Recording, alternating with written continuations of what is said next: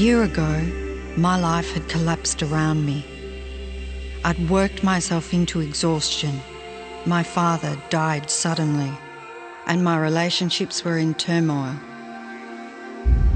Little did I know at the time, out of my greatest despair was to come the greatest gift.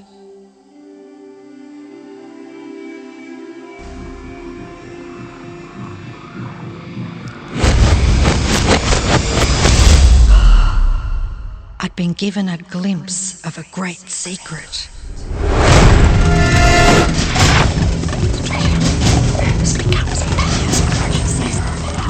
I began tracing the secret back through history.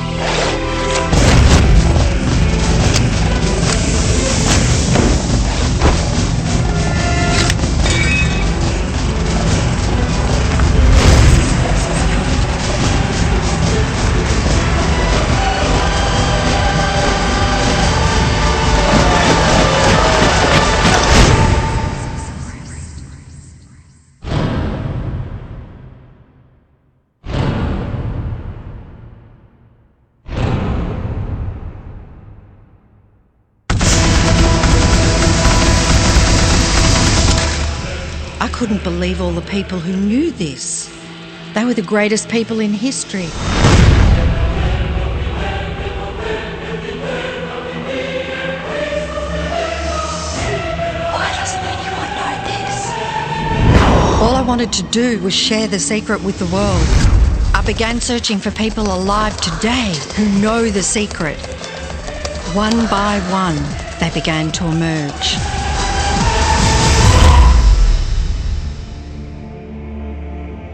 You know, this secret gives you everything you want. Happiness, health, and wealth. You can have, do, or be anything you want. We can have whatever it is that we choose. I don't care how big it is. What kind of a house do you want to live in? Do you want to be a millionaire? What kind of a business do you want to have? Do you want more success? What do you really want? I've seen many miracles take place in people's lives. Uh, financial miracles, miracles of physical healing, mental healing, healing in relationships. All of this happened because of knowing how to apply the secret. This is the great secret of life.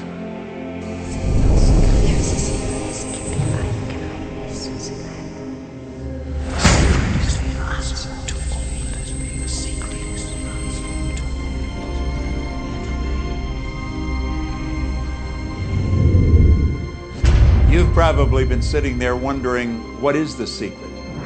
I'll tell you how I have come to understand it.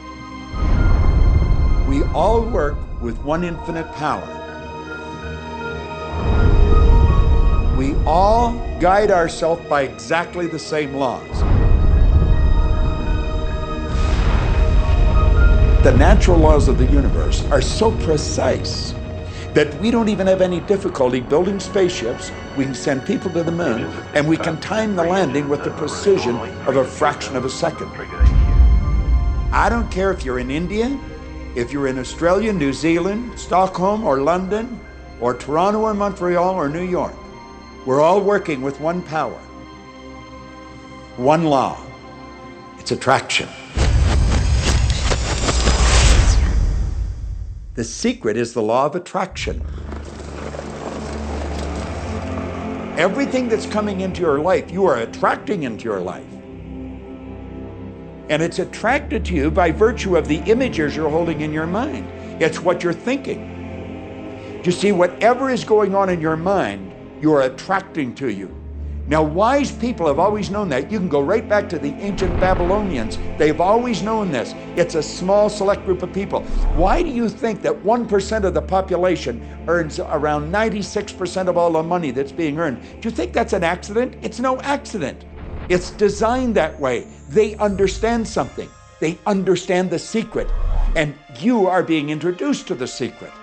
The simplest way for me to look at the, the law of attraction is if I think of myself as a magnet, and I know that a magnet will attract to it. Very basically put, the law of attraction says that like attracts like, but we're really talking at a level of thought. Our job as humans is to hold on to the thoughts of what we want, make it absolute clear in our minds what we want, and from that we start to invoke one of the greatest laws in the universe, and that's the law of attraction. You, you, you become what you think about most, but you also attract what you think about most. If you see it in here, you're going to hold it here. And that principle can be summed up in three simple words. Thoughts become things. What most people don't understand is a thought has a frequency. Every thought has a frequency. We can measure a thought. And so if you're thinking that thought over and over and over again, or if you're imagining in your mind, okay, having that brand new car, having the money that you need, building that company, finding your soulmate, if you imagine what that looks like, you're emitting that frequency on a consistent basis. Thoughts are sending out that magnetic signal that is drawing the parallel back to you. See yourself living in abundance, and you will attract it. It always works. It works every time with every person. Here's the problem. Most people are thinking about what they don't want, and they're wondering why it shows up over and over and over again. The law of attraction doesn't care whether you perceive something to be good or bad, or whether you don't want it or whether you do want it. It's responding to your thoughts. So if you're sitting there looking at a mountain of debt, feeling terrible about it, that's the signal you're putting out into the universe. Wow, I feel really bad because of all this debt I've got. You're just affirming it to yourself. You feel it on every level of your being. That's what you're going to get more of.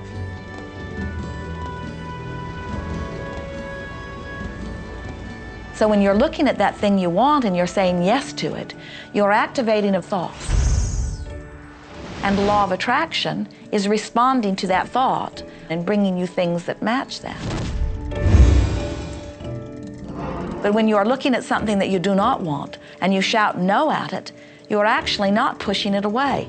Instead, you are activating the very thought of what you do not want, and now law of attraction is lining those things up for you also. This is a universe that is based upon attraction. Everything is about attraction. The law of attraction is always working, whether you believe it or understand it or not. It's always working. You might be thinking about the past or the present or the future, but whether you're remembering or observing or imagining, still in that process you are activating thought. And law of attraction, which is the most powerful law in the universe, is responding to your thought. Creation is always happening.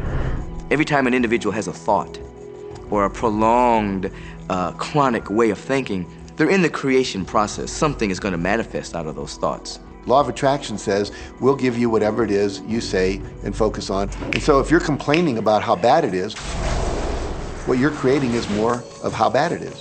Oh, look, I can't do that. I had a student named Robert. Robert was a gay man, and uh, he was taking an online course I have, part of which entails email access to me. And he outlined all of the grim realities of his life. In his job, all the people ganged up on him. And it was constantly stressful because of how nasty they were with him. When he walked down the street, he said every block he was accosted by homophobic people who wanted to abuse him in some way. He was wanting to become a stand-up comedian. And when he went out and did a stand-up comedy job, everybody heckled him about being gay. And his whole life was one of a lot of unhappiness and misery, and it all focused around this idea of being attacked because he was gay. I began to teach him that he was focusing on what he did not want.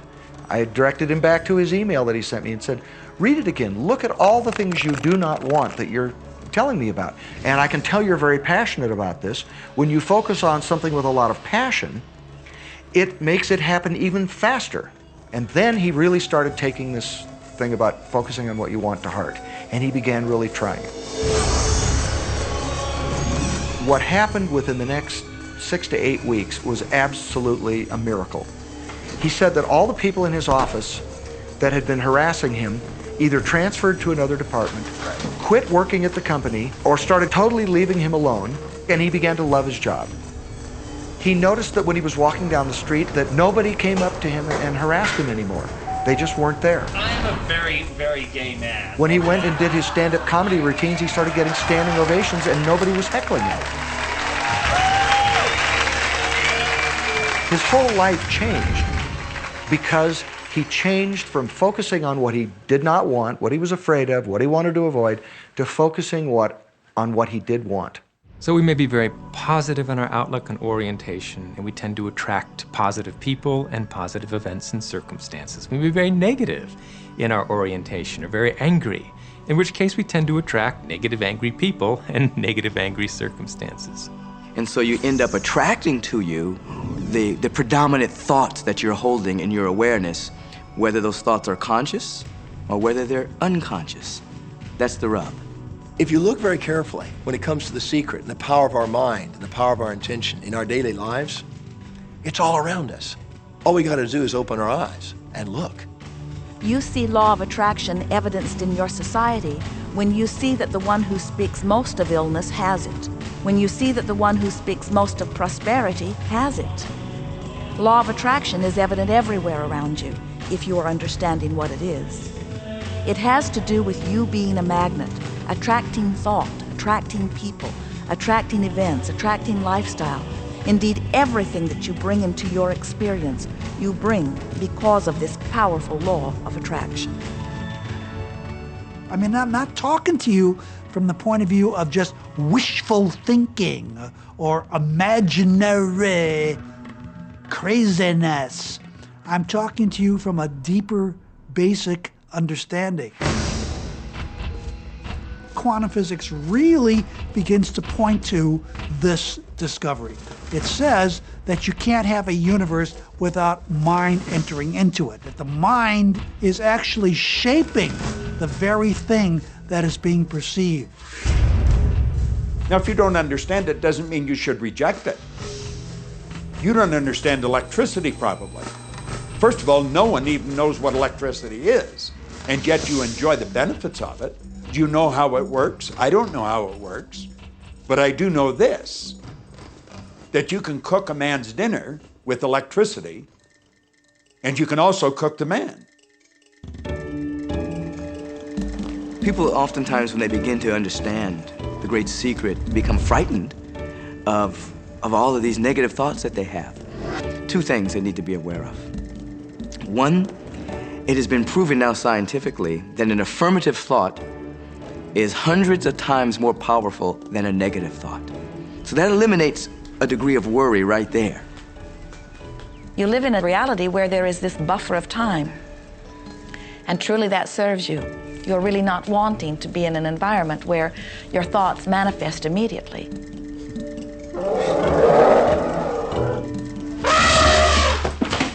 The evidence is long in coming, and that is really a good thing.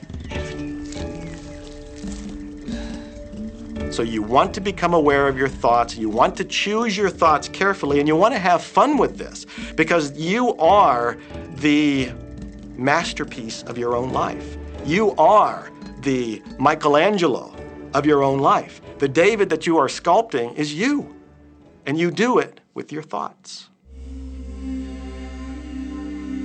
The leaders in the past who had the secret wanted to keep the power and not share the power. So they kept people ignorant of the secret. People went to work, they did their job, they came home. They were on a treadmill with no power because the secret was kept in the few. We live in a universe in which there are laws. just says there's a law of gravity. If you fall off a building, it doesn't matter whether you're a good person or a bad person, you're gonna hit the ground. Everything that's around you right now in your life, including the things you're complaining about, you've attracted. Now, I know at first blush, that's gonna be something that you hate to hear. You know, you're gonna immediately say, I didn't attract the car accident. I didn't attract this particular client. I didn't uh, particularly attract the debt. I didn't uh, attract whatever it happens to be that you're complaining about. And I'm here to be a little bit in your face and to say, yes, you did attract it. And this is one of the hardest concepts to get. But once you've accepted it, it's life transforming. This is part of the overall giant secret here. And most of us attract by default. We just think that we don't have any control over it. Our thoughts are on autopilot, our feelings are on autopilot, and so everything is just brought to us by default. Now, if this is your first time to hear this, it may feel like, oh, I have to now monitor my thoughts. This is gonna be a lot of work. It will seem like that at first, but that's where the fun begins. We do not encourage that you try to monitor your thoughts. That will sort of make you crazy. There are so many thoughts coming to you from so many different directions about so many different subjects. That's where your emotional guidance system comes in. Your emotions, your emotional guidance system is what helps you to understand what you're thinking. So your thoughts cause your feelings. The emotions are this incredible gift that we have to let us know what we're attracting. There are only two emotions from our perspective. One feels good and one feels bad. You call them all sorts of different things, but essentially, all of those negative emotions, whether you call it guilt or anger or frustration, all feel much the same. They do not feel good. And all of those are guidance saying that which you are thinking about right now is not in line with what you are really wanting. On another level, it's called bad frequency, or bad vibes, or whatever you want to call it. The one that feels good, that feeling of hope or happiness or love, that good feeling, that positive emotion, is guidance saying that which you are thinking right now is in alignment with what you are wanting. So it's really so simple. It's right there. The answer is, what am I attracting right now? Well, how do you feel? I feel good. Well, good. Keep doing that. Our feelings are a, a feedback mechanism to us about whether we're on track or not, whether we're on course or off course. The better you feel, the more in alignment you are. The worse you feel, the more out of alignment you are. What you are doing as you are moving through the variety of your day-to-day experience is you are offering thoughts that are literally formulating your future experience. And you can tell by the way you feel if the things that you're moving toward will please you when you get there.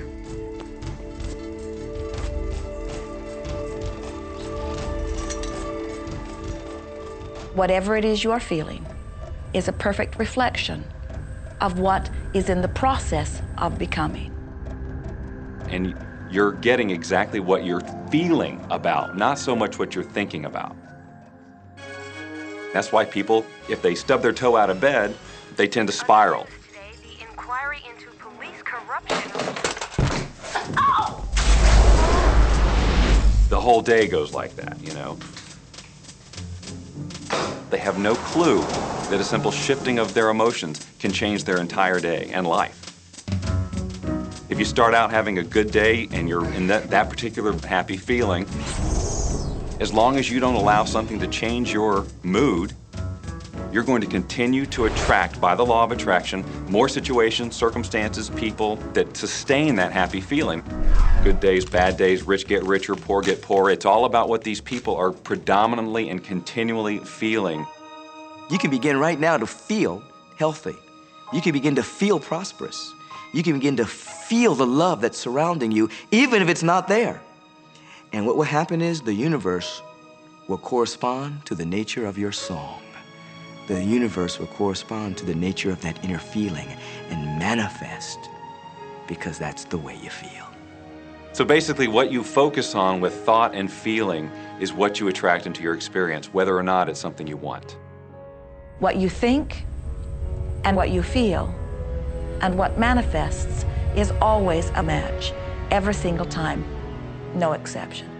It's hard to swallow, but when we can begin to open ourselves up to that, the ramifications are awesome. It means that whatever thought has done in your life, it can be undone through a shift in your awareness. You create your own universe.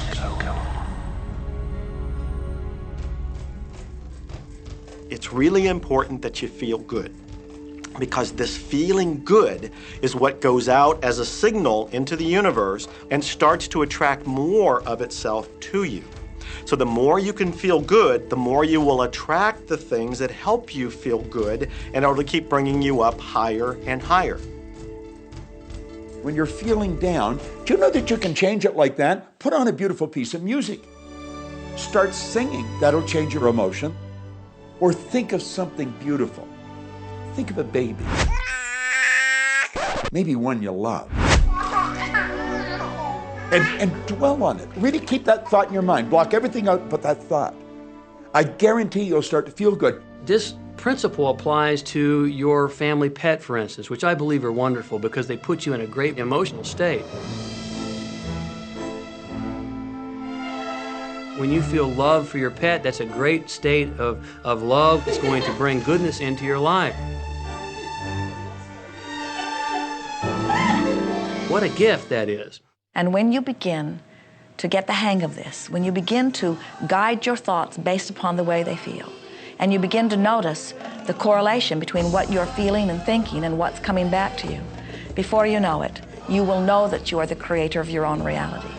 And those who are watching from a distance will stand in amazement at the perfect life you live. Since I learned The Secret and started applying it to my life, my life has truly become magical. I think the kind of life that everybody dreams of, and I live on a day-to-day basis. I live in a four and a half million dollar mansion. I have a wife to die for. I get to vacation in all the fabulous spots of the world. I've climbed mountains, I've explored, I've been on safaris. And all of this happened and continues to happen because of knowing how to apply The Secret. Life can be absolutely phenomenal, and it should be, and it will be, when you start using The Secret. Yes, precious thing. It is.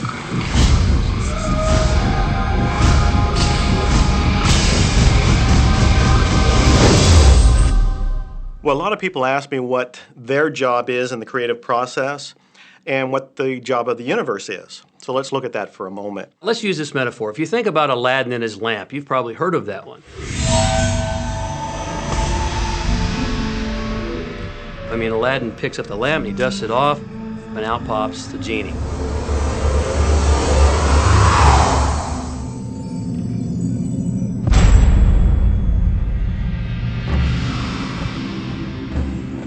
The genie always says one thing. Your wish is my command. If you trace the story back to its origins, you know, we now think that there's three wishes, but if you trace the story back to its origins, there's absolutely no limit whatsoever to the wishes. Think about that one. Now, let's take this metaphor and blow it out and apply it to you in your life. Remember, Aladdin is the one who always asks for what he wants. Then you've got the universe at large, which is this grand genie, and traditions, you know, have called it so many different things. Your holy guardian angel, your higher self. I mean, we could put any label on it, and you choose the one that works best for you. But every tradition has told us there's something bigger than us. And the genie always says one thing. Your wish is my command. So we like to say to you that the creative process is a three-step process. Step one is, you must ask for what you want. You do not need to use words to ask. In fact, the universe is not even hearing words from you. The universe is responding completely to your thought.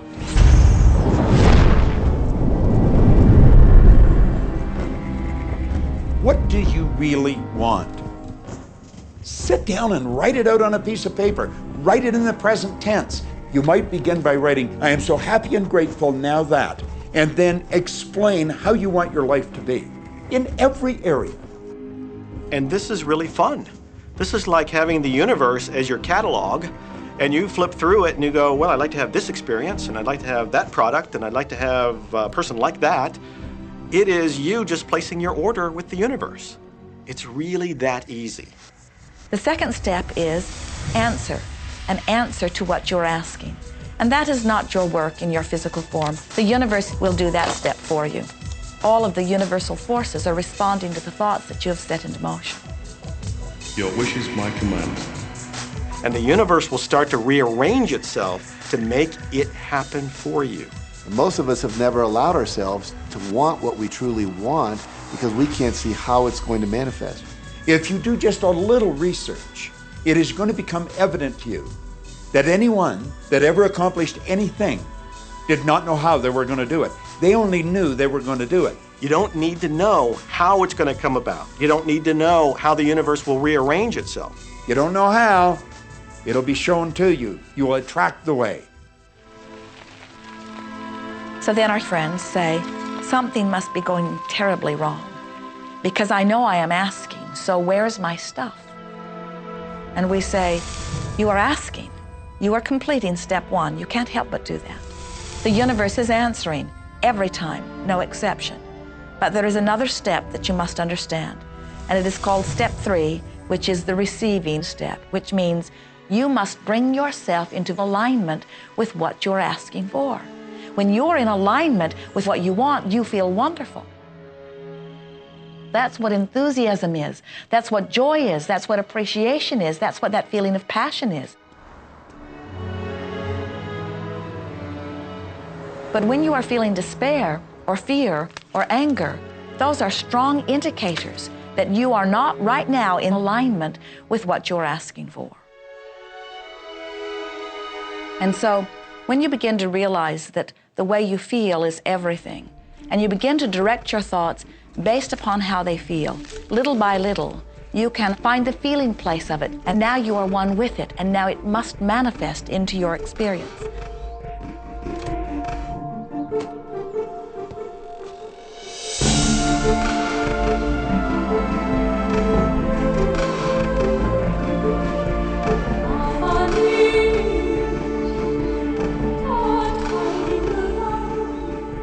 And when you turn that fantasy into a fact, you're in the position to build bigger and better fantasies. And that, my friend, is the creative process. So the law of attraction, the study uh, and practice of the law of attraction is just figuring out what will help you generate the feelings of having it now. Go test drive that car. Go shop for that home. Get in the house. Do whatever you have to do to generate the feelings of having it now and remember them. Whatever you can do to do that will help you to literally attract it. It could be you wake up and it's just there, it's manifest. Or you might get some inspired idea of some action to take. You certainly shouldn't be going, well, I could do it this way, but man, I would hate that, because you're not on the right track if that's the case.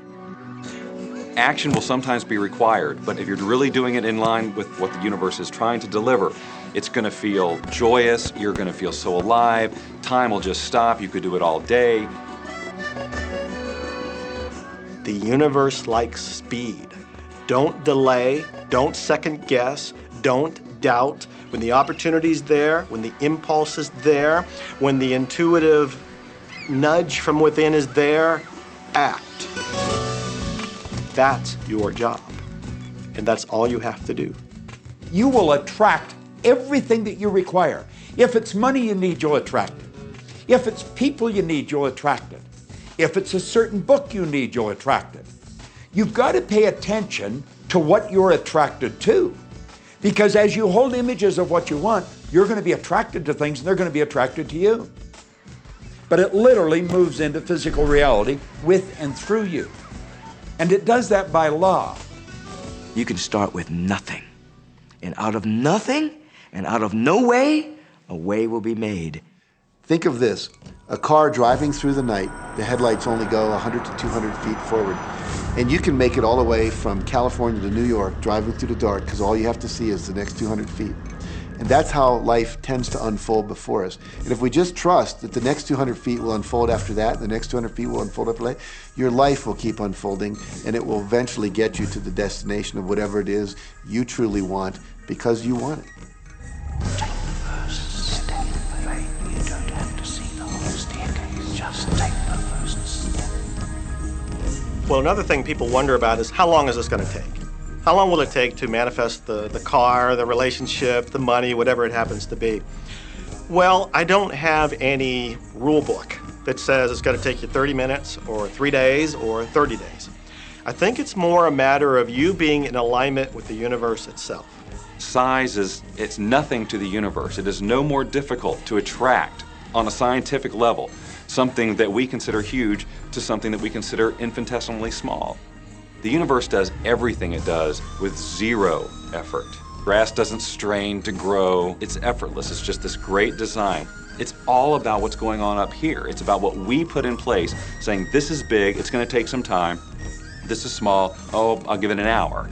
You know, those are our rules that we define. There are no rules according to the universe. You provide the feelings of having it now, it will respond. Some people have an easier time with little things, and so we sometimes say, well, start with something small, like a cup of coffee. Make it your intention to attract a cup of coffee today. Hold an image of talking to an old friend that you haven't seen for a long time. Somehow or another, somebody's going to start talking to you about that person. That person's going to phone you, or you'll get a letter from them. People are amazed how that I line up car parks, and I and I've done this right from when I first understood The Secret. And um, I would I would visualize a car space exactly where I wanted, and ninety-five percent of the time it would be there for me, and I'd just pull straight in. five percent of the time I'd have to wait just a minute or two, and the person would pull out and I'd pull in. So I do that all the time.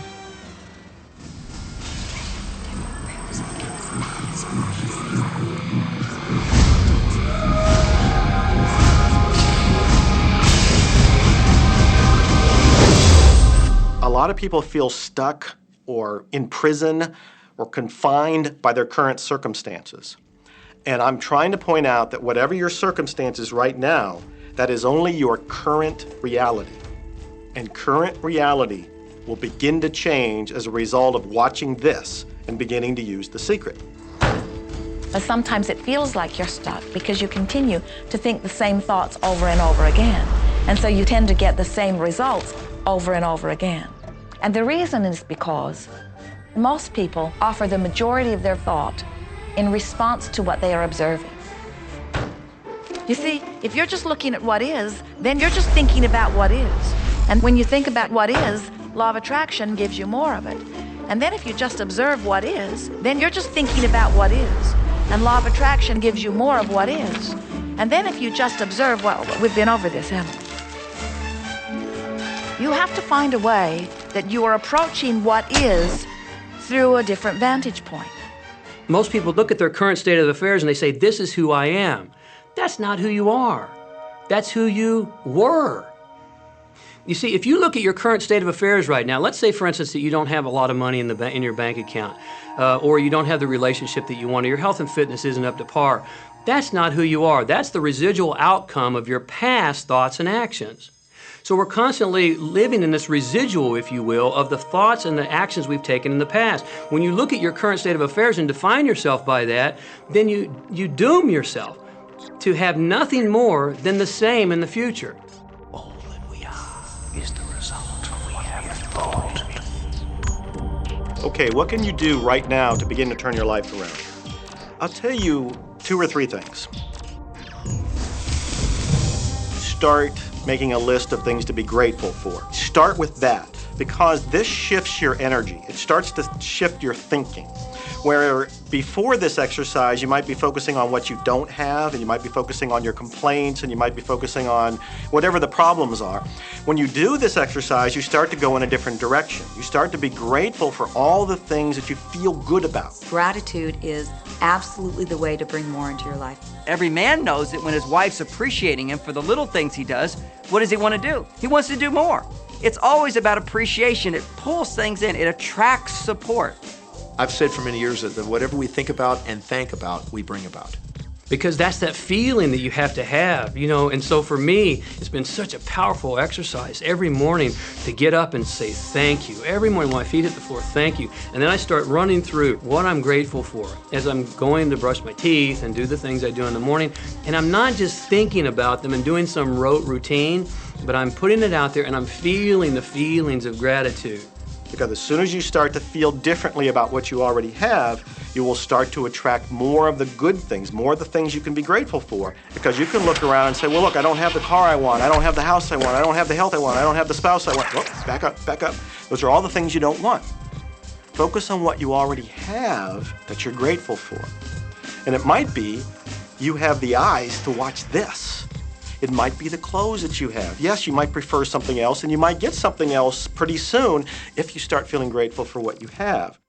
I think everybody goes through times when they say, oh man, things aren't working right, or things are going bad, and, and there were some things going on in my family, and, and I found a rock. I was just sitting here holding this rock. You might see me carrying around. I found a rock. I stuck it in my pocket, and I said, you know what? Every time I touch this rock, I'm going to think of something that I'm grateful for. And so every morning when I get up in the morning, I pick it up off the dresser, I put it in my pocket, and I go through the things that I'm grateful for. At night, what do you do? You empty your pocket, and there it is again. And I've had some different experiences with that. I've had some amazing experiences. I had a guy from South Africa, and he saw me drop it. He said, what is that? Well, what's that? I explained it to him, so he started calling it a gratitude rock. Gratitude rock. Two weeks later, I got an email from him, from South Africa. And he said, my son is dying from a rare disease. It's a type of hepatitis. He said, would you send me three gratitude rocks? Now, they're just rocks I found off the street, you know? So I said, sure. I had to make sure that the rocks were very special. And so I went out to the stream, looked, picked out the right rocks, and sent them off to him. Four or five months later, I get an email from him. He said, my son's better, uh, he's doing terrific, and uh, he said, but you need to know something. He says, we've sold over a thousand rocks at ten dollars a piece as gratitude rocks, and we've raised all this money for charity, thank you very much. And so it's very important to be in an attitude of gratitude, as I call it. Another thing that I would suggest that you do right now to turn your life around, and this is so huge that I can't find the words to describe just how powerful this can be for you.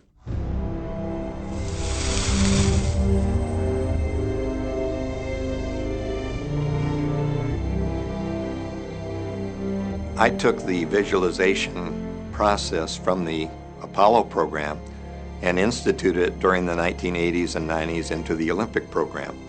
And it was called Visual Motor Rehearsal. When you visualize, then you materialize. And the interesting thing about the mind is we took Olympic athletes and then hooked them up to sophisticated biofeedback equipment and had them run their event only in their mind. Incredibly, the same muscles fired in the same sequence when they were running the race in their mind as when they were running it on the track. How could this be? Because the mind can't distinguish whether you're really doing it or whether it's just a practice. I think if you've been there in the mind, you'll go there in the body.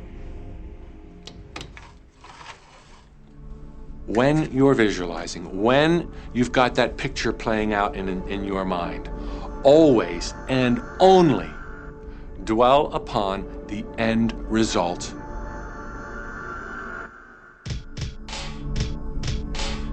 Here's an example. Look at the back of your hands right now.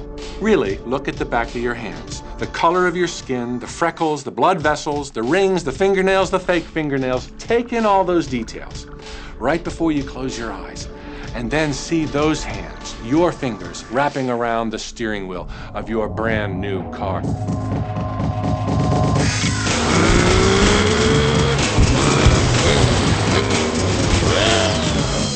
This is such a holographic experience, so real, so real in this moment, that you don't even feel like you need the car because it feels like you already have it. It's the feeling that really creates the attraction, not just the picture or the thought. And I think for a lot of people, they think, well, if I think positive thoughts, or if I visualize having what I want, that'll be enough.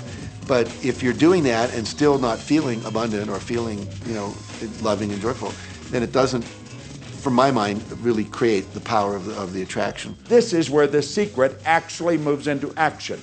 You put yourself in the feeling place of really being in that car, not, oh, I wish I could get that car, or someday I'll have that car, because that's a very definite feeling associated with that. It's not in the now, it's not, you know, it's in the future. If you stay in that feeling, it will always be in the future. Feel the joy, feel the happiness, no matter how silly it seems in that dark and quiet room, and you're going, woohoo, do it. A lot of people will say, you know, come on, I, do I have to do that? How bad do you want change?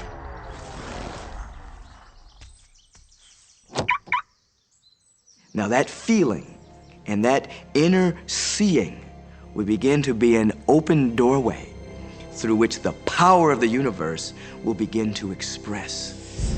What power is, I cannot say. All I know is that it exists. Our job is not to figure out the how. The how will show up out of the commitment and the belief in the what. The hows are the domain of the universe. It always knows the shortest, quickest, fastest, most harmonious way between you and your dream. If you turn it over to the universe, you will be surprised and dazzled by what is delivered to you. This is where magic and miracles happen. Well, I would say you want to do this virtually daily, but my disclaimer is this should never be a chore. What's really bottom line importance here to the whole secret is feeling good. You want to feel exhilarated by this whole process. You want to be high, happy, in tune as much as possible. The only difference between people who really are living this way and people who aren't, living in the magic of life, is that the people who are living in the magic of life have habituated ways of being. They have habituated these, this process, and magic happens with them wherever they go, because they remember it and they do it all the time, not as a one-time event. People hold that for a while and they're really a champion at it. And they say, you know what, I'm, I'm fired up, I saw this program and I'm gonna change my life. And yet, you know, results aren't showing, results aren't showing, and it, beneath the surface, it's just about ready to break through. And someone will look at the surface results and go, this stuff doesn't work. And you know what, the universe says, your wish is my command. And it goes down. You know, knowing the law of attraction, I wanted to really put it to use and to see if it was, you know, you know what would happen.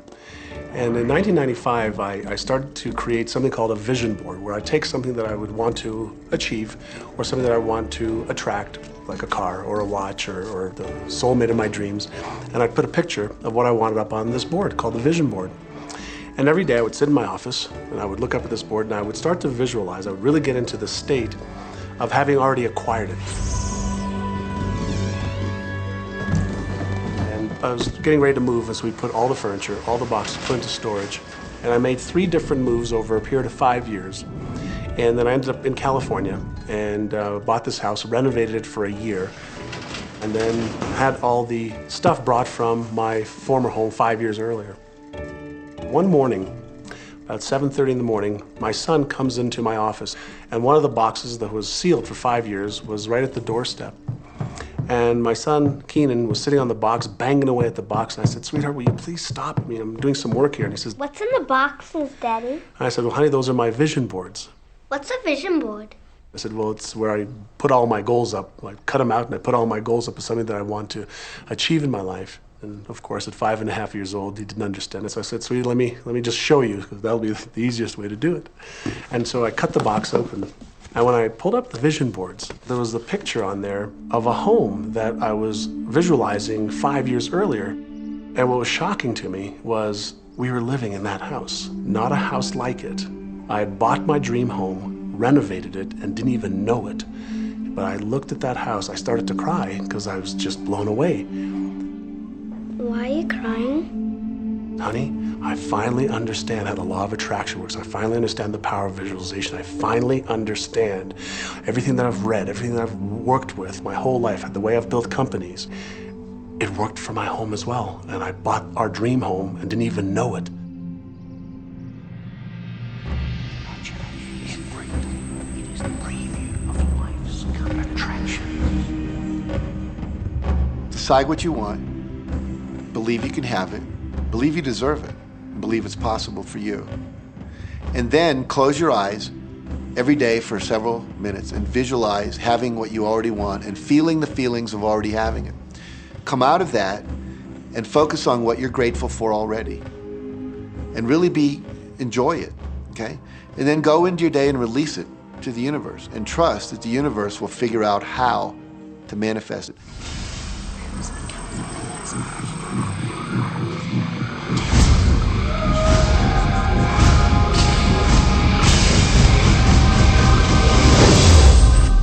No, The Secret was definitely a real transformation for me because I grew up in a family where my dad was very negative, thought that rich people were people that had ripped everyone off, thought that anyone who had money, you know, must have deceived somebody. And so I grew up with a lot of beliefs about money that if you had it, it made you bad. You, you know, only evil people have money. And, uh, you know, money doesn't grow on trees. That was a big one. Who do you think I am, Rockefeller? That was one of his favorite phrases. So I grew up uh, truly believing that life was difficult, that it was hard, you had to struggle. And it was only when I met W. Clement Stone that I literally began to shift my life. Whatever the mind of man can conceive, achieve. When I was working with Stone, he said, I want you to set a goal that's so big that if you achieved it, it would blow your mind. And you would know it's only because of what I've taught you that you would have achieved this goal. Well, at the time, I was making about eight thousand dollars a year. And for some reason, I wanted something that was really measurable. So I said, I want to make one hundred thousand dollars in a year. And I had no idea how that could do that. I saw no strategy, no possibility, but I just said, I'm going to declare that, I'm going to believe it, I'm going to act as if it's true, and, and release it. And so I did that. And uh, one of the things he taught me was every day to close your eyes and visualize the goal as if it's already achieved. And I had actually made a one hundred thousand dollar bill that I put on the ceiling. So the first thing I'd see when I woke up, I'd look up and there it was, and it would remind me that this was my, my intention. And then I would close my eyes and visualize having this one hundred thousand dollars a year lifestyle. And interestingly enough, nothing major happened for about thirty days. You know, I didn't have any great breakthrough ideas. No one was offering me more money. And all of a sudden, I was in the shower, it was about four weeks into it, and I had a one hundred thousand dollar idea. It just came right into my head. I had a book I had written, and I said, if I could sell four hundred thousand copies of my book at a quarter each, that'd be one hundred thousand dollars. Now, the book was there, but I never had this thought. And one of the secrets, I think, is that when you have inspired thought, you have to trust it and you have to act on it. Now, I didn't know how to do that. I didn't know how I was gonna sell four hundred thousand copies. We'd never done that. And then I saw the National Enquirer at the supermarket. I had seen that millions of times, and it was just background. And all of a sudden, it jumped out of me as foreground, and I thought, wow, if readers knew about my book, certainly four hundred thousand people would go out and buy it. And about six weeks later, I gave a talk at Hunter College in New York to six hundred teachers, and this lady comes up at the end and she says, that was a great talk. I'd like to interview you. Let me give you my card. And I said, who do you write for? I'm a freelancer, but I sell most of my stuff to the National Enquirer. You know, and I had this little theme from the Twilight Zone went off in my head. Nah, nah, nah, nah, nah, nah, nah. You're like, whoa, this stuff's really working. So that article came out, and uh, our book sales started to take off. But the point I want to make is that I was attracting into my life all these different events, including this person. And to make a long story short, I did not make one hundred thousand dollars that year. We made ninety-two thousand three hundred twenty-seven dollars. But you think we were like depressed and going, this doesn't work? No, we were going, whoa, this is amazing. And so my wife said to me, wow, if it works for one hundred thousand, you think it'd work for a million? And I said, I don't know, I think so, let's try it. My publisher actually wrote me a check as a royalty check for our first Chicken Soup for the Soul book. And he actually put a smiley face in his signature because it was the first million dollar check he'd ever written. And so I know from my own experience, because I wanted to test it, does this secret really work? And we put it to the test, it absolutely worked. And now I live my life from that every single day. Well, I can just imagine what a lot of people that are watching this are thinking. And that is, how can I attract more money into my life? How can I get more of the green stuff? How can I get more wealth and prosperity? How can I, when I love my job, deal with the credit card debt that I have? And the realization that maybe there's a ceiling on the money that can come in because it's coming to me through my job. How can I bring in more? Intended. This goes back to one of the things we've been talking about throughout the whole secret. Your job is to declare what you would like to have from the catalog of the universe. Well, if cash is one of them, say how much you would like to have. I would like to have twenty-five thousand dollars unexpected income within the next thirty days. or whatever it happens to be. It should be believable for you. Most people have a goal of getting out of debt. That'll keep you in debt forever. Whatever you're thinking about, you will attract. You'll say, but it's get out of debt. I don't care if it's get out or get in. If you're thinking debt, you're attracting debt. Set up an automatic debt repayment program and then start to focus on prosperity. So many times people say to me, well, I'd like to double my income in the next year. But then you look at their actions and they're, and they're not doing the things that are going to make that happen. And you know, they'll turn right around and go, well, I can't afford that. Okay, guess what? Your wish is my command. As you are fussing about not having enough money, as you are talking to your friend about not having enough money, as you are feeling unhappy about not having enough money, you are actually activating within yourself or continuing the activation of a thought that is very different from the desire that you have launched. What it just comes down to is you just can't want more money and focus upon not enough. When I first understood The Secret, I, uh, I, I was getting bills. Every day I would get, I'd get a bunch of bills in the mail. And I thought, this is, how do I turn this around? The law of attraction states that what you focus on, you will get. So I got a bank statement. I whited out the total and I put a new total in there. I put exactly how much I wanted to see in the bank. So I thought, what if I just visualise cheques coming in the mail? So I just visualise a bunch of cheques coming in the mail. Within just one month, things started to change. And it is amazing. Today, I just get cheques in the mail. I get a few bills, but I get more cheques than bills. I grew up on you have to work hard for money, you have to work hard for money. And so I replaced that with money comes easily and frequently. Now, in the beginning, it feels like a lie, right? There was a part of your brain that will say, oh, you liar, it's hard. So you have to know it's this little tennis match that will go on for a while. When it comes to creating wealth, wealth is a mindset. It's all about how you think. I'd say eighty percent of my coaching that I do one-on-one with folks is about their psychology and the way they think. And I know when people are listening, they say, oh, well, you can do it, I can't. Every person has the capability to change the way they're in a relationship and conversation with money. I find so many people who maybe make a tremendous amount of money, but their relationships stink. That's a technical term, by the way. And, and that's not wealth. It really isn't. You know, you can go after the money and you might get rich, but it doesn't guarantee you'll be wealthy. I'm not suggesting that money isn't a part of wealth. It absolutely is, but it's only a part. And then I meet a lot of people who are quote unquote spiritual, but they're sick and broke all the time. That's not wealth either. Life is meant to be abundant in all areas. Many people in Western culture are striving for success. They want to have the home, they want their business to work, they want all of these things. But what I found in my research is that having those things certainly doesn't guarantee what we really want, which is happiness. And that's when all those outer things come. They don't come from going after them first to get happiness. It's backwards. You go for the sense of inner joy, of inner peace, of inner vision first, and then all the other things from the outside appear.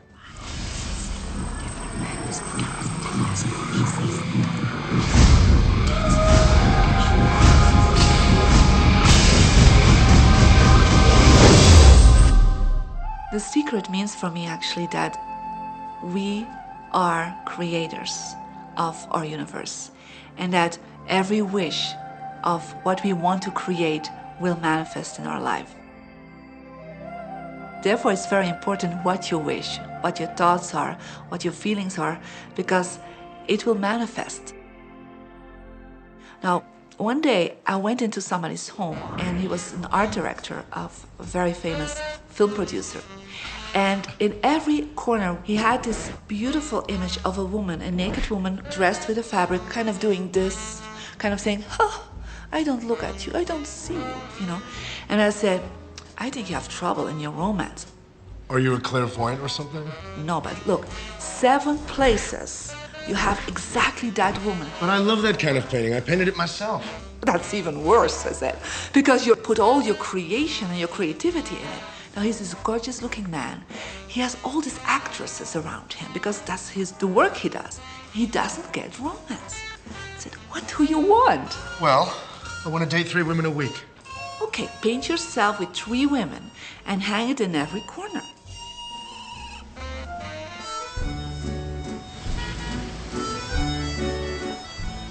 Six months later, I see him in Europe and said, how is your love life?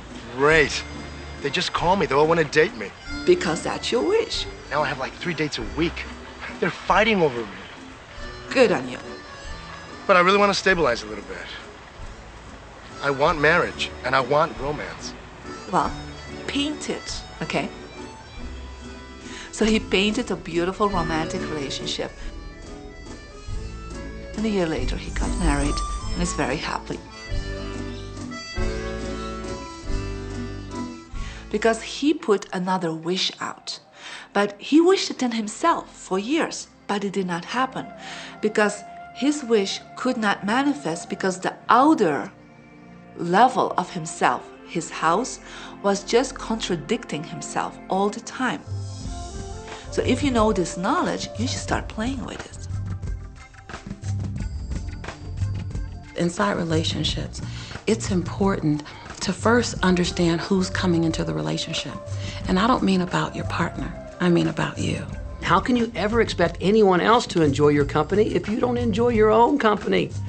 And so, again, the law of attraction or the secret is about bringing that into your life, and you've got to get really, really clear. Here's the question I would ask you to consider. Do you treat yourself the way that you want other people to treat you? You become the solution for you. Don't like, now you owe me and you need to give me more. Instead, give more to yourself. Take time off to give to yourself, in a sense, to fill yourself up to fullness, to where now you can overflow in giving. I got into many relationships expecting my partner to show me my beauty. I needed to see him showing me my beauty because I didn't feel beautiful. Because when I was growing up, my sheroes were Charlie's Angels, or the Bionic Woman, Wonder Woman. And though they were wonderful women, none of them looked like me. It wasn't until I stopped and I fell in love with Lisa, full lips, round hips, smoker skin, afro, that the rest of the world began to fall in love with Lisa. There's something so magnificent about you. I have been studying me for forty-four years. I, I want to kiss myself. Because you're going to get to love yourself. I'm not talking about conceit. I'm talking about a healthy respect for yourself. And as you love yourself, you'll love others. Sometimes people will say, those people at work are so negative, or the man I live with is so angry, or my children are so worrisome to me. And we say, you must orient yourself to the best part of those people who surround you. We encourage that you get a notebook and that you make a list of the positive aspects of the people that you spend a lot of time with.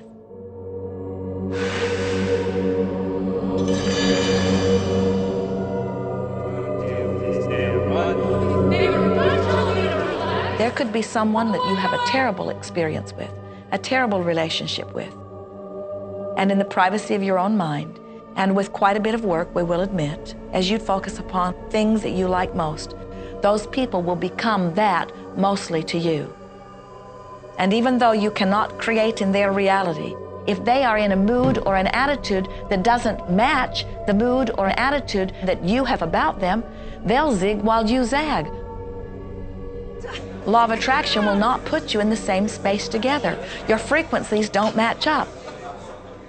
If you knew your potential to feel good, you would ask no one to be different so that you can feel good.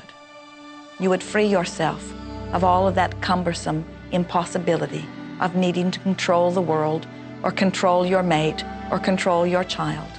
You are the only one who creates your reality. For no one else can think for you. No one else can do it. It is only you, every bit of it you.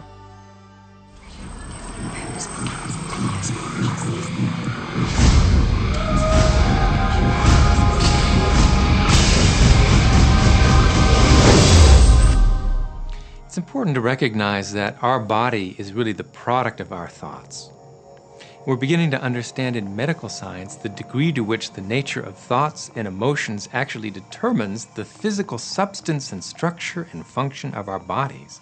We've known in the healing arts of a placebo effect. A placebo is something that supposedly has no impact and no effect on the body, like a sugar pill or something. You tell the patient that this is just as effective. And what happens is the placebo has the same effect, if not greater effect, than sometimes the medication is supposed to be designed for that effect. So they found out that the human mind is the biggest factor in the healing arts. uh, more so than sometimes the medication. If somebody is in a situation where they're sick and they have an alternative to try to explore what is in their mind creating it versus using medicine, if it's an acute situation that could bring, bring death to them, then obviously the medicine is a wise thing to do while they explore what the mind is about. So you don't want to negate medicine. Every form of healing has a place. There is only a stream of well-being that flows, you know. It is a stream of pure positive energy. And the universe, all that we know, is abundant with only that. This is a world that is based upon well-being, and well-being dramatically abounds. And when you are allowing that stream to flow in its fullness, you feel very, very good. And when you are pinching it off a bit, you feel not so good. There is only a stream of goodness or well-being which you are allowing or not. And your magnificent emotions are telling you what the mix is, how you're doing in your allowing or your resisting of this connection. You know people who have had terminal disease. Stop and think of the word dis-ease, hyphenate the word. That's a body that's not at ease. We've got a thousand different diagnoses and disease out there. They're just the weak link. They're all the result of one thing. Stress. And you put enough stress on the chain, you put enough stress on the system, and one of the links breaks. Our physiology creates disease to give us feedback, to let us know we have an imbalanced perspective and we're not loving and we're not grateful. So the body's signs and symptoms are not something terrible. The question is frequently asked is when a person has uh, manifested a disease in their body temple or some kind of discomfort in their life, through the power of right thinking, can it be turned around? And the answer is absolutely yes. On November twenty-third, I was diagnosed with breast cancer. I truly believed in my heart, with my strong faith, that I was already healed. During the day, all day long, I would just say, thank you for my healing. On and on and on I went, thank you for my healing. I believed in my heart I was healed. I saw myself as if cancer was never in my body. One of the things I did to heal myself was to watch very funny movies. That's all we would do is just laugh, laugh, laugh. We couldn't afford to put any stress in my life because we knew stress was one of the worst things you can do while you're trying to heal yourself. From the time I was diagnosed, which was November twenty-third, to the time I was healed totally, was approximately three months. And that's without radiation and chemotherapy. Well, we come with a basic program. It's called self-healing. You get a wound, it grows back together. You get a bacterial infection, the immune system comes and takes care of those bacteria and heals it up. Uh, the immune system is made to heal itself. Disease cannot live in a body that's in a healthy emotional state. Your body is casting off millions of cells every second, and it's creating millions of new cells. In fact, literally, parts of our body are replaced every day. Other parts take a few months, other parts a couple of years. But within a few years, we have a brand new physical body. If you have a disease and you're focusing on it and you're talking to people about it, you're going to create more diseased cells. See yourself living in a perfectly healthy body. Let the doctor look after the disease. Can you feel the difference between having painful arthritis in your hips and feeling fearful about it? Or having painful arthritis in your hips and feeling hopeful about it? The difference between fearful and hopeful is the difference between recovery or not. Happier thoughts lead to essentially a happier biochemistry, a happier, healthier body. Um, negative thoughts, stress, have been shown to seriously degrade the body and the functioning of the brain, because it's our thoughts and emotions that are continuously reassembling, reorganizing, recreating our body. Remove physiological stress from the body, and the body does what it was designed to do. It heals itself. I've seen uh, kidneys regenerated. I've seen uh, cancer dissolved. I've seen uh, eyesight improve and come back. I always say that incurable means curable from within. You can change your life and you can heal yourself.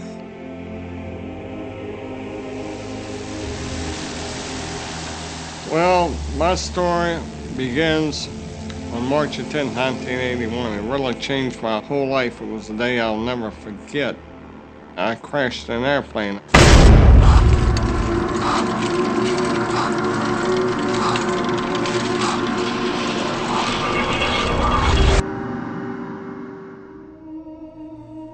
I ended up in the hospital completely paralyzed. My spinal cord was crushed. I broke the first and second cervical vertebrae. My swallowing reflex was destroyed. I couldn't eat or drink. My diaphragm was destroyed. I couldn't breathe. All I could do was blink my eyes. The doctor, of course, said all my life I'd be a vegetable. All I'd do is blink my eyes the rest of my life. That's the picture they saw of me, but it didn't matter what they thought. The main thing was what I thought.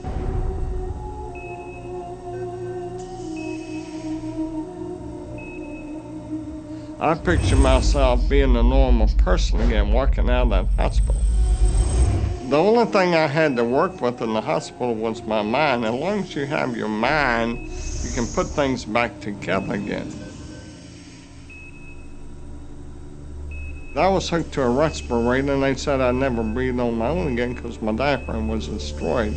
But this little voice kept saying to me, breathe deep, breathe deep.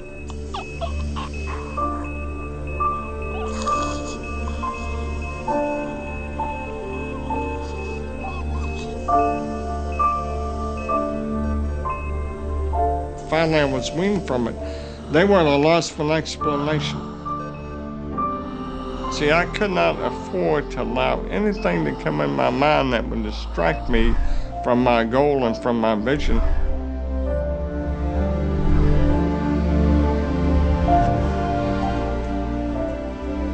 Well, I set a goal to walk out of the hospital on Christmas. That was my goal.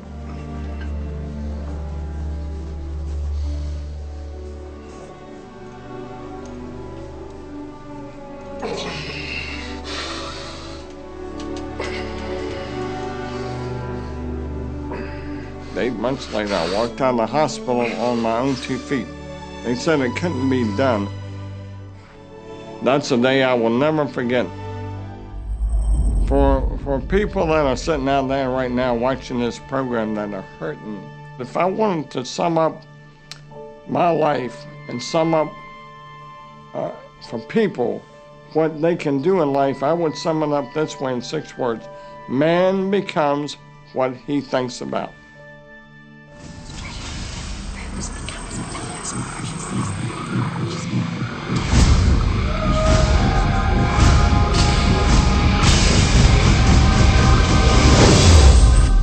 We notice that there are so many people who are living life in a very conditional way. They look out and they see things that are wonderful and they say, yes, we want more of those. We would vote for that. We would support that with our time and energy and money. But then they look out and they see things that they do not want, terrible things that they do not want to live and that they do not want to see others live. And they say, we've got to do something about getting rid of those things. But they don't realize that as they push against the unwanted, they add power to it. In this world, there is a war against poverty and a war against cancer and a war against teenage pregnancy and a war against terrorism and a war against violence and a war against terrorism. We mentioned that there's a war against terrorism, and all of this pushing against is only adding to, because you can't say no and make it go away. When you shout no, law of attraction is lining that up. The reason that what you resist persists is because if you're resisting something, you're saying, no, I don't want this thing because it makes me feel this way, the way I'm feeling right now. So you're just putting out this really strong emotion of, wow, I really don't like this feeling, and it's there, and it just comes racing towards you. You know, the anti-war movement creates more war. The anti-drug movement has actually created more drugs because we're focusing on what we don't want, drugs. People will say, well, shouldn't I focus upon that? That is true. And we say, that is like saying, because someone gave their attention to something they did not want long enough that now it is manifested, I should do it too. And we say, we don't really understand that reasoning. Mother Teresa was brilliant. She said, I will never attend an anti-war rally. If you have a peace rally, invite me. You know, she knew. She understood the secret. I mean, look what she manifested in the world. So if you're anti-war, be pro-peace. If you're anti-hunger, be pro people having more than enough to eat. If you're anti a particular politician, be pro his opponent. Often elections are tipped in the favor of the person that people are really against because he's getting all the energy and all the focus. You want to focus on what you want, not what you don't want. It's okay to notice what you don't want because that gives you contrast to say, well, this is what I do want. But the fact is that the more you talk about what you don't want or talk about how bad it is, read about all of that all the time, and then say, oh, how terrible it is, well, you're creating more of that. You know, so many times people say to me, well, James, I have to be informed. Maybe you have to be informed, but you don't have to be inundated. Learn to become still and to take your attention away from what you don't want and all the emotional charge around it, and place the attention on what you wish to experience. I always say when the voice and the vision on the inside become more profound and more clear and loud than the opinions on the outside, you've mastered your life. You are not here to try to get the world to be just as you want it to be. You are here to create the world around you that you choose, while you allow the world as others choose it to be, to exist also.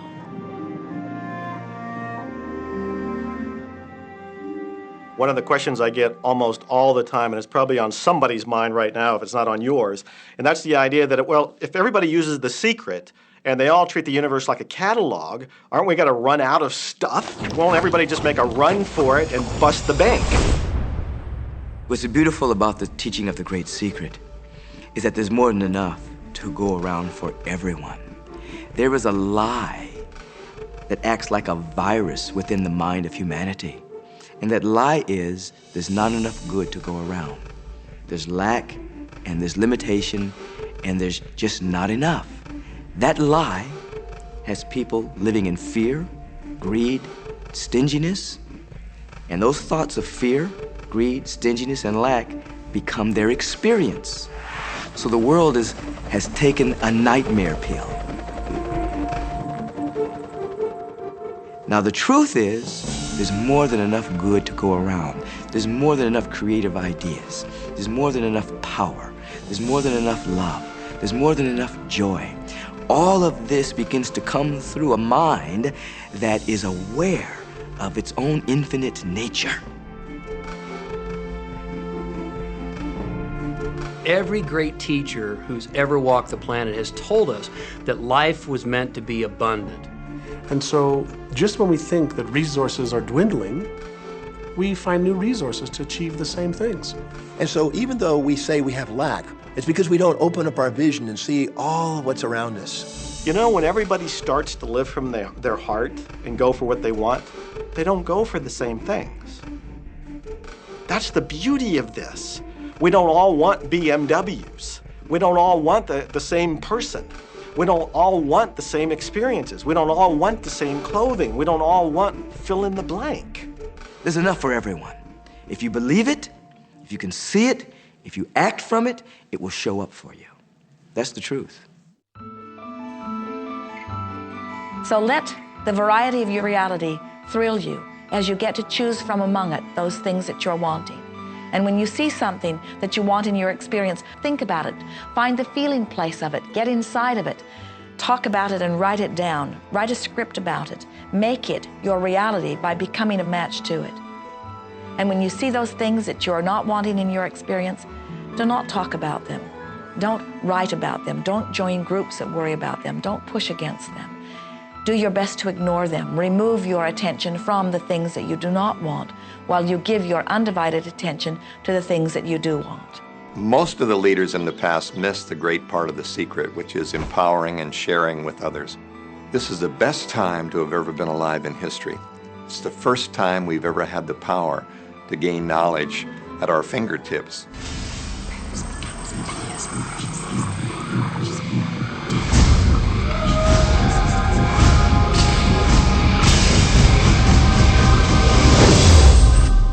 When we look around us, even at our own bodies, what we see is the tip of the iceberg. Think of this for a moment. Take your hand and look at it. Now, your hand looks solid, but it's really not.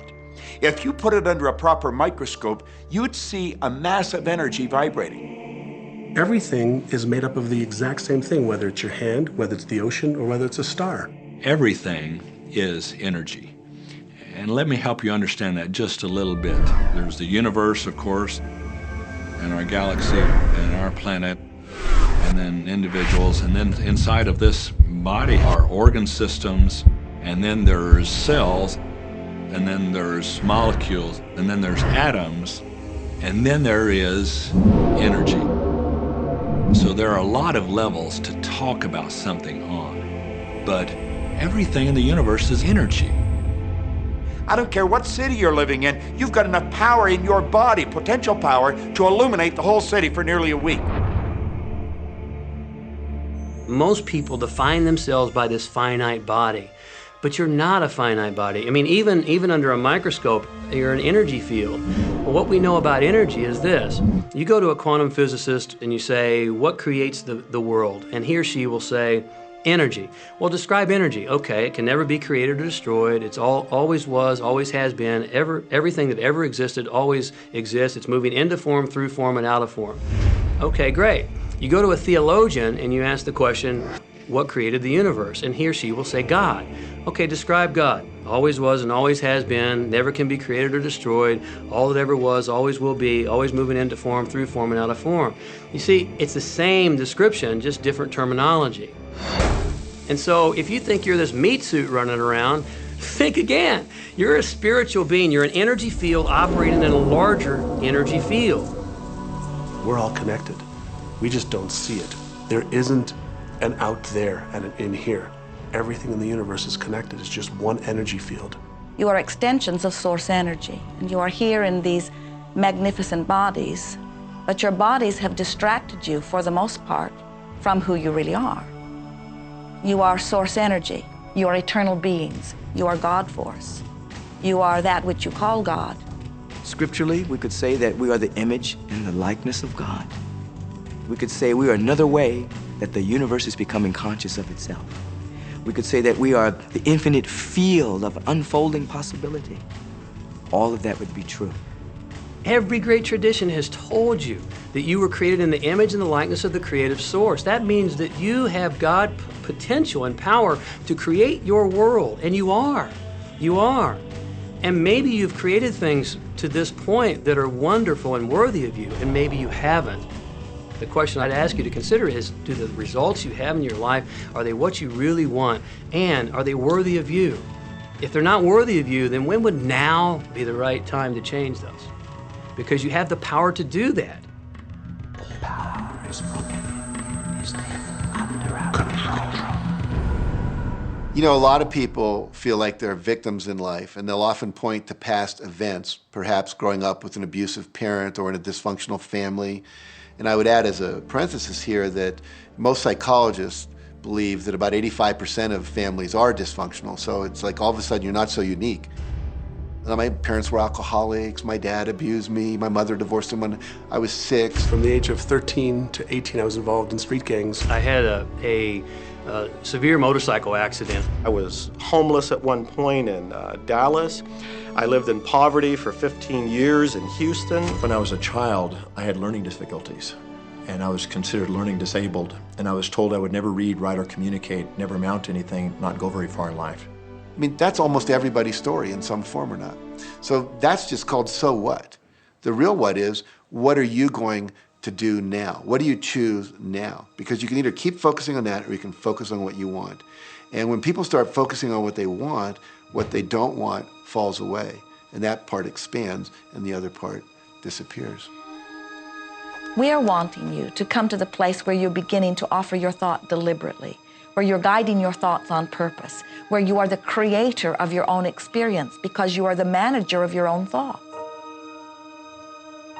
The beautiful thing about the law of attraction is that you can begin where you are, and you can begin to think, real thinking, and you can begin to generate within yourself a feeling tone of harmony and happiness. The law will begin to respond to that. So now you start to have different beliefs, like there is more than enough in the universe, or you have the belief that everything goes right for me. Or you have the belief that I'm not getting older, I'm getting younger. We can create it the way we want it by using the law of attraction. And you can break yourself free from your hereditary patterns, cultural codes, social beliefs, and prove once and for all that the power within you is greater than the power that's in the world.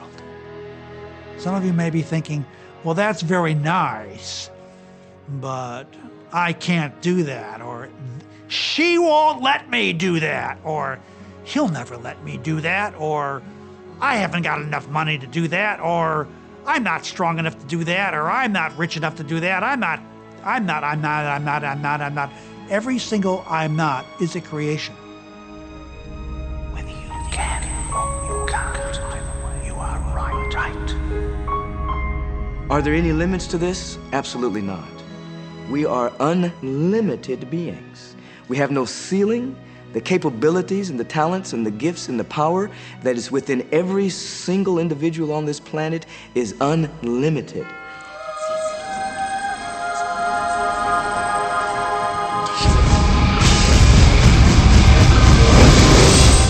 There is no blackboard in the sky on which God has written your purpose, your mission in life. There's no, there's no blackboard in the sky that says, Neil Donald Walsh, a handsome guy who lived in the first part of the twenty-first century, who, colon, then there's a blank, you know, and And all I have to do it, it, to really understand what I'm doing here, why I'm here, is to find that blackboard and find out what God really has in mind for me. But the blackboard doesn't exist. So your purpose is what you say it is. Your mission is the mission you give yourself. Your life will be what you create it as, and no one will stand in judgment of it now or ever. It took a lot of years for me to get this, because I grew up very much with this idea that, you know, there was something I was supposed to do, and if I wasn't doing it, I was like, God wouldn't be happy with me, you know? When I really got that my primary aim was to feel and experience joy, then I began to do only those things which brought me joy. We have a, fun, a saying, you know, if, if it ain't fun, don't do it, you know? Joy, love, freedom, happiness, laughter. That's what it is. And if, boy, if you've just experienced joy sitting there and meditating for an hour, by golly, do that. If you experience joy eating a salami sandwich, then do that. When I pet my cat, I'm in a state of joy. When I walk in nature, I'm in a state of joy. So I want to constantly put myself in that state. And when I do that, then all I have to do is have the intention of what I want, and what I want manifests. So inner happiness actually is the fuel of success. Anything that makes you feel good is always going to be drawing in more. You are listening to this right now. It's you that drew this into your life. It's your choice whether you want to take it and utilize it. If it feels good, if it doesn't feel good, then you know, let it go. Find something that feels good, that resonates with your heart.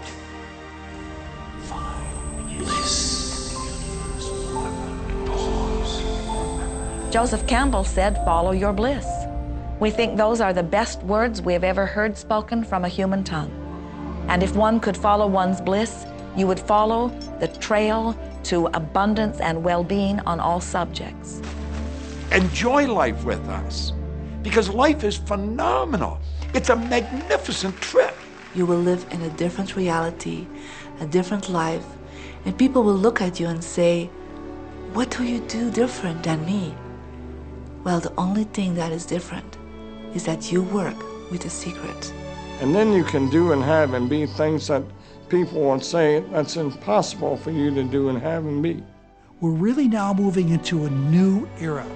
It's the era where the last frontier is not space, as Star Trek would say, but it's going to be mind. I see a future of unbounded potential. Unbounded possibilities. Remember, we're using at most five percent of the potential of the human mind. one hundred percent human potential is the result of proper education. So imagine a world where people were using their full mental and emotional potential. We could go anywhere. We could do anything, achieve anything. See yourself with the good that you desire. Every religious book tells us that. Every great book on philosophy, every great leader, all the avatars who have ever lived, go back and study the wise ones. Many of them have been presented to you in this program. You know what? They all understood one thing. They understood the secret. Now you understand it. And the more you use it, the more you'll understand it. You may be feeling that it would be easier to be hearing these words if they had come to you the first day of your experience upon this earth. And if we were talking to you on your first day of physical life experience, we would say to you, welcome to planet Earth.